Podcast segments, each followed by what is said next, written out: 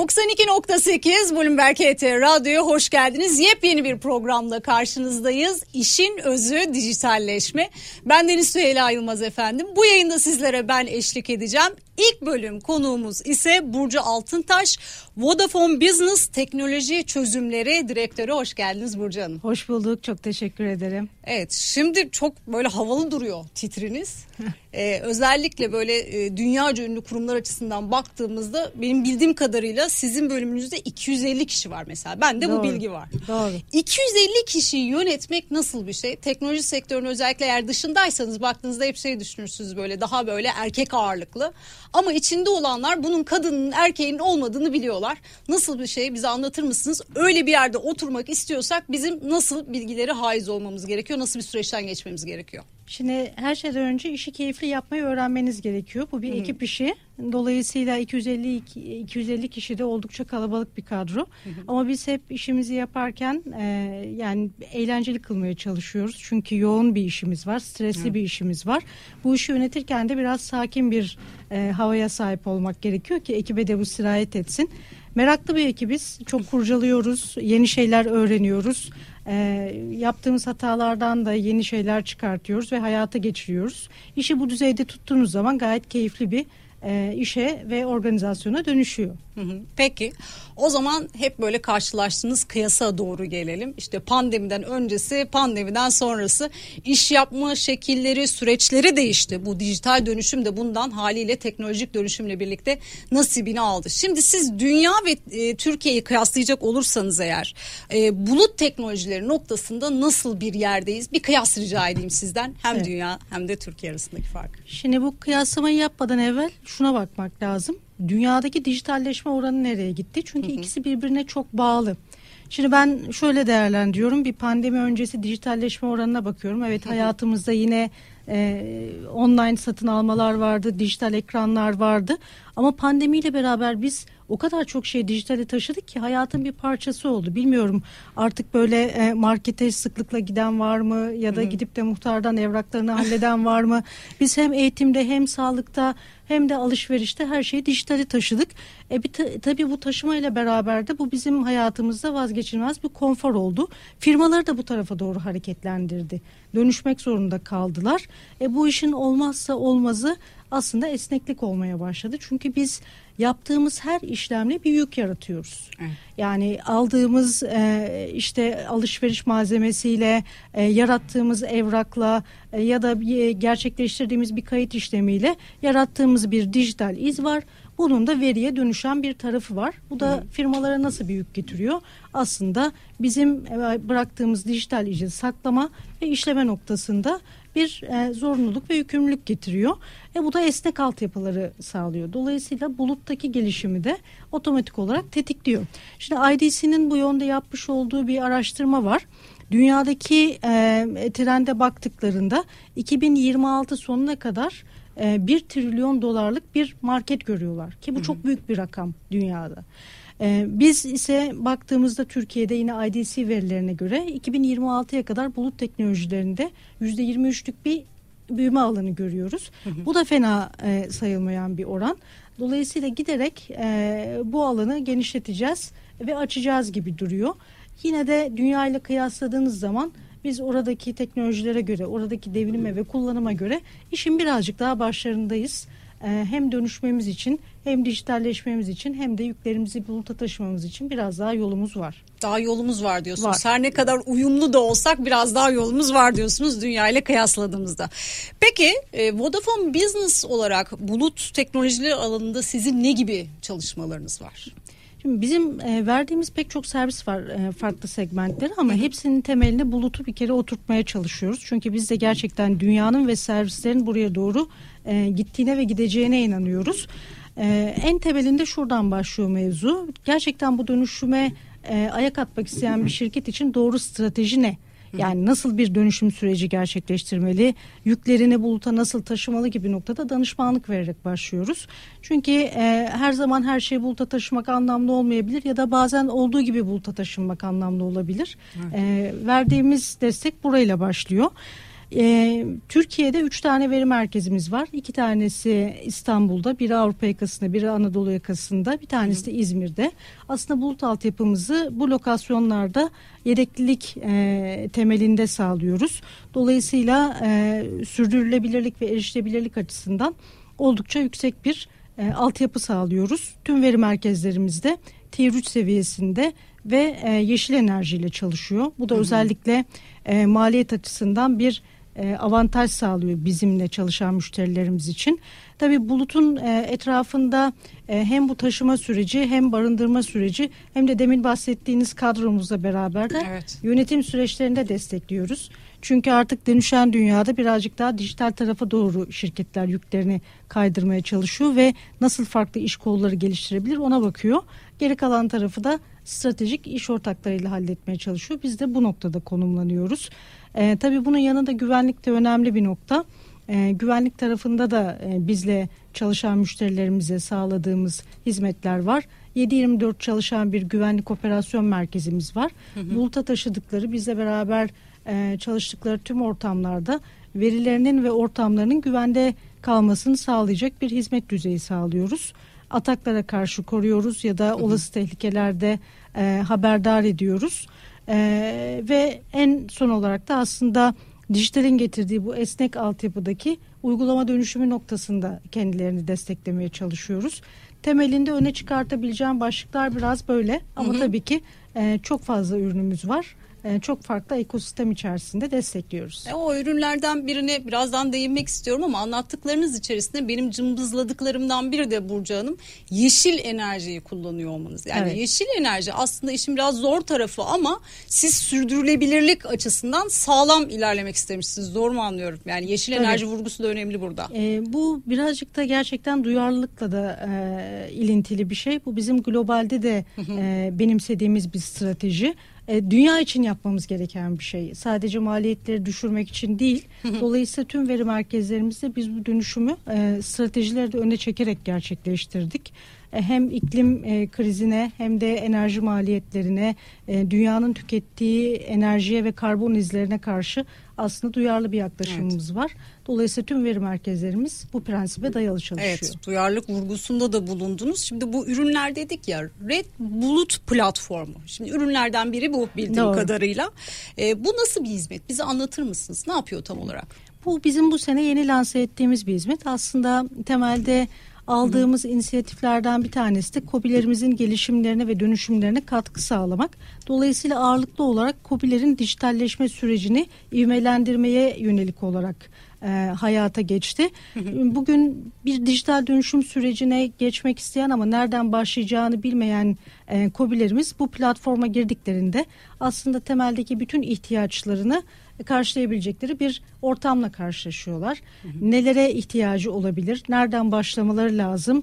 E, ve alacakları ürünlerle ilgili e, nasıl bir yardım alabilirler? Bunların hepsini adım adım e, bu ortamdan görebiliyorlar. Üç başlıkta yaklaşıyoruz biz buraya aslında. Birincisi e, süreç e, tarafına birazcık giriyoruz. Hı hı. Özellikle KOBİ seviyesinde işte muhasebe programları olsun, e, e-mail altyapıları olsun, akıllı takip sistemleri olsun, süreçlerini iyileştirmeleri için dijital olarak sunduğumuz farklı ürünler var. Ee, yine güvenlik e, ve yedekleme kapsamında sunduğumuz ürünler var. COBİ'lerin verilerini de antivirüslerle ya da basit güvenlik ürünleriyle nasıl e, aslında e, temelde e, güvence altına alabiliriz ve verilerini nasıl yedekleyebiliriz prensibiyle yaklaşıp ürünleri sunuyoruz. E, ve bir de e, tabii ki onların da aslında arka tarafta dönüşümlerine yardımcı olacak başlıkta da e, biraz daha farklı e, tabanlı ürünleri de kendilerine sağlıyoruz bulut modelimiz içerisinde. E, buraya girdikleri zaman aslında e, onlara yardımcı olacak farklı chatbotları da e, bu işin içerisine koyup biz de kendi dijitalleşmemizi de bir adımda öteye götürmek istiyoruz. Tamamen interaktif olacak bir ortama doğru götürüp 10 bin kobiye ulaşmak gibi bir hedefimiz var. Ee, onların da yolculuğunun bir parçası olmayı hedefleyen platformumuz Red Bulut. Yani sadece başlatmıyorsunuz aynı zamanda onlarla birlikte ilerliyorsunuz proje içerisinde. E, tabii yani almak istedikleri ürüne göre bir noktadan sonra bizim e, kendi ekiplerimiz de devreye girerek Hı-hı. onlara aslında bu dönüşümde yardımcı olacak dokunuşları gerçekleştiriyorlar.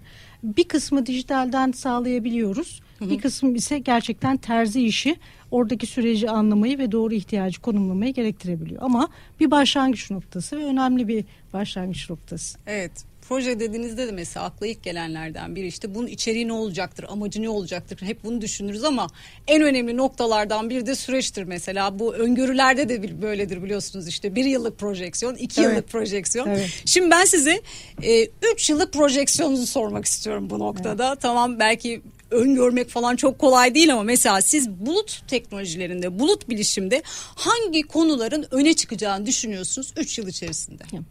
Ya şimdi e, bir kere herkesin beklediği heyecana bir 5G mevzusu var. Evet. E, biz de bekliyoruz bunu.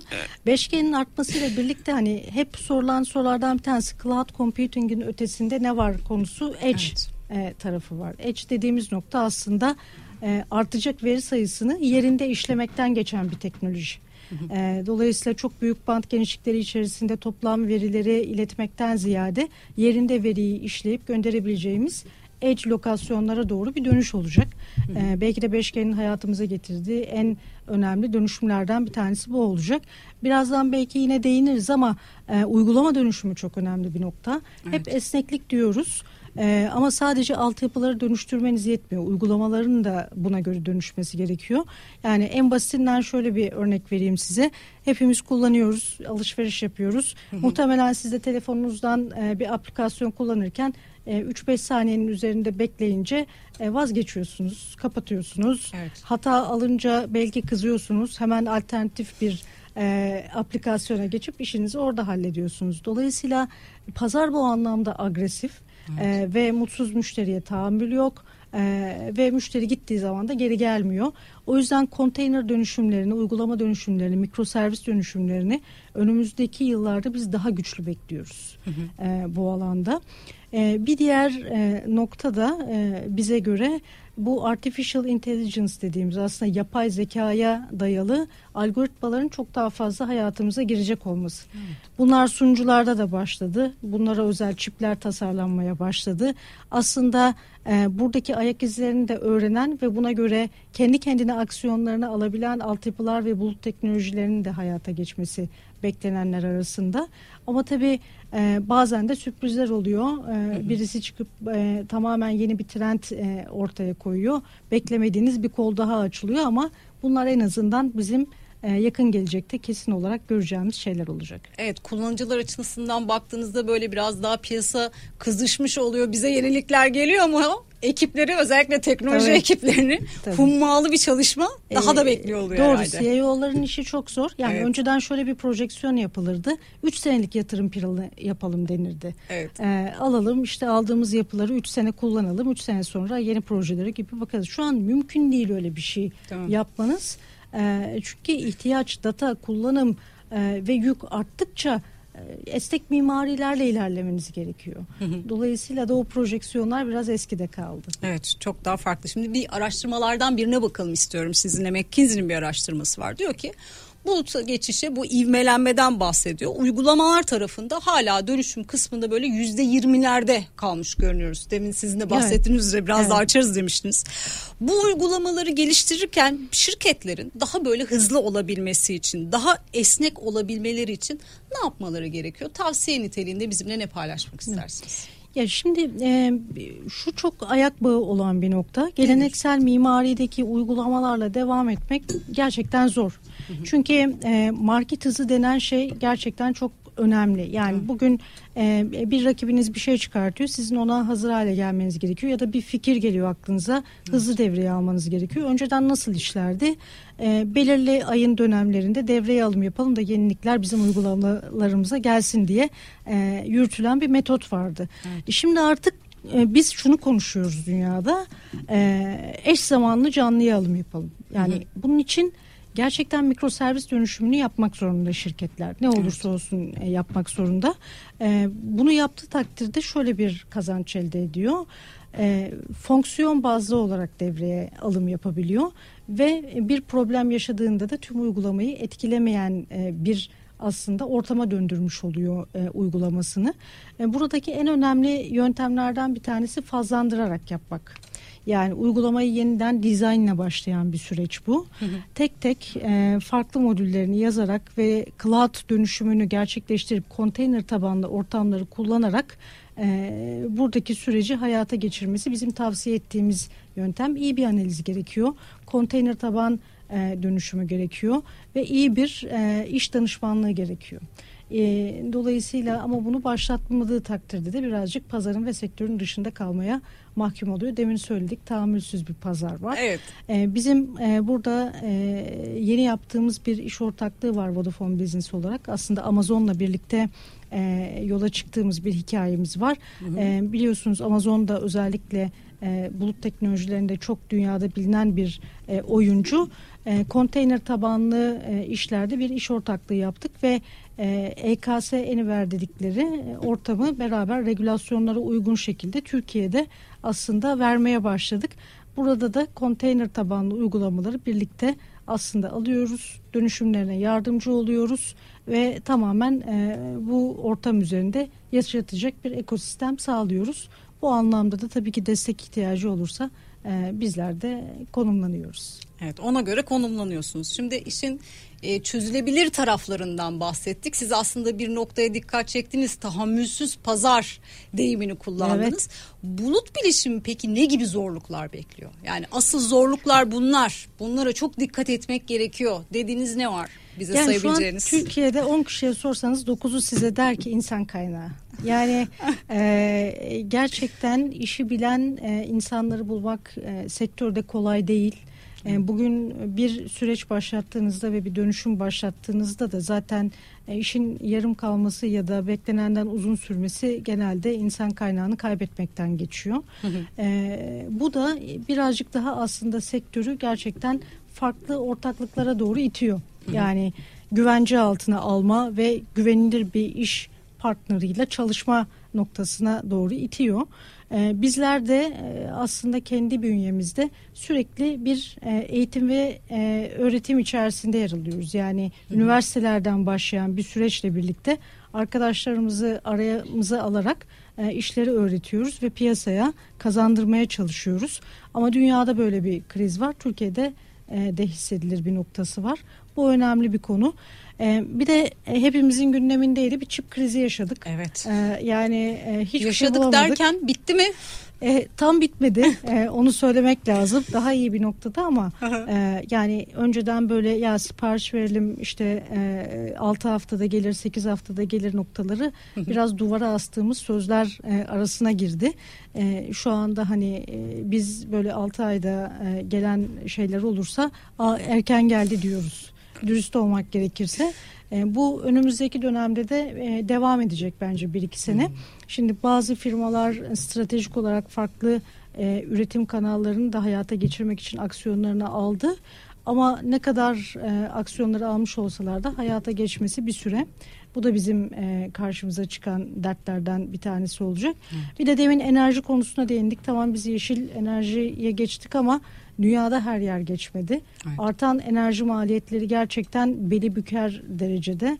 Dolayısıyla buna karşın da hem firmaların e, hem de bizler gibi servis sağlayıcıların pozisyonlanması gerekiyor. Evet bir taraftan pandemi diyorduk pandemi demeden enerji dediğiniz gibi tüm dünyanın gündemine geldi oturdu ama pandemi de herhalde bize çok şey öğretti bir taraftan. Tabii ki. Ee, bu süreçle birlikte mesela şirketlerin altyapılarının sürekliliği önemli yani bu sürekliliği sağlamak istiyorsa eğer firmalar e, Vodafone Business olarak siz ne gibi çözümler sunuyorsunuz onlara? Şimdi e, bir coğrafi yedeklilik var. Demin hı hı. bahsettik üç farklı evet. e, veri merkezimiz var diye. Bu önemli e, çünkü siz bir şirket olarak düşünün bir binanın altında e, barındırdığınız sunucular olsun diğer odaya yedeklemeniz hiçbir şey ifade etmiyor. Yani evet. bir elektrik kesildiği zaman daha büyük felaketleri bir kenara bırakalım. Hazırlıksızsanız eğer bu duruma bütün vermiş olduğunuz hizmet etkileniyor veya işte internet altyapınızda bir sorun olduğunda e, ya da işte e, arka tarafta sunucularda bir problem geldiğinde çeşitli dertler olabiliyor. Ama biz bunu coğrafi olarak ayırdığımız zaman bir lokasyonda bir problem olsa bile farklı bir şehirden çalışmaya devam edebiliyorsunuz. Evet. Aktif yapılar kurabiliyoruz. Dolayısıyla hiçbir kesinti müşteri tarafında hissedilmeden kaldığı yerden çalışmaya devam edebiliyor. Tabii bunun yanında coğrafi olmayan bizim e, iş sürekliliği dediğimiz e, çerçeve altında da farklı yöntemler var.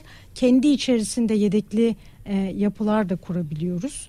E, ve e, aslında her bir iş yükünü eş zamanlı farklı bir ortamda da çalışacak noktada e, pozisyonluyoruz. Bir de şu çok önemli yedekleme. Evet. E, tüm verilerin yedeklenmesi anlamında da e, verdiğimiz e, önemli destekler var.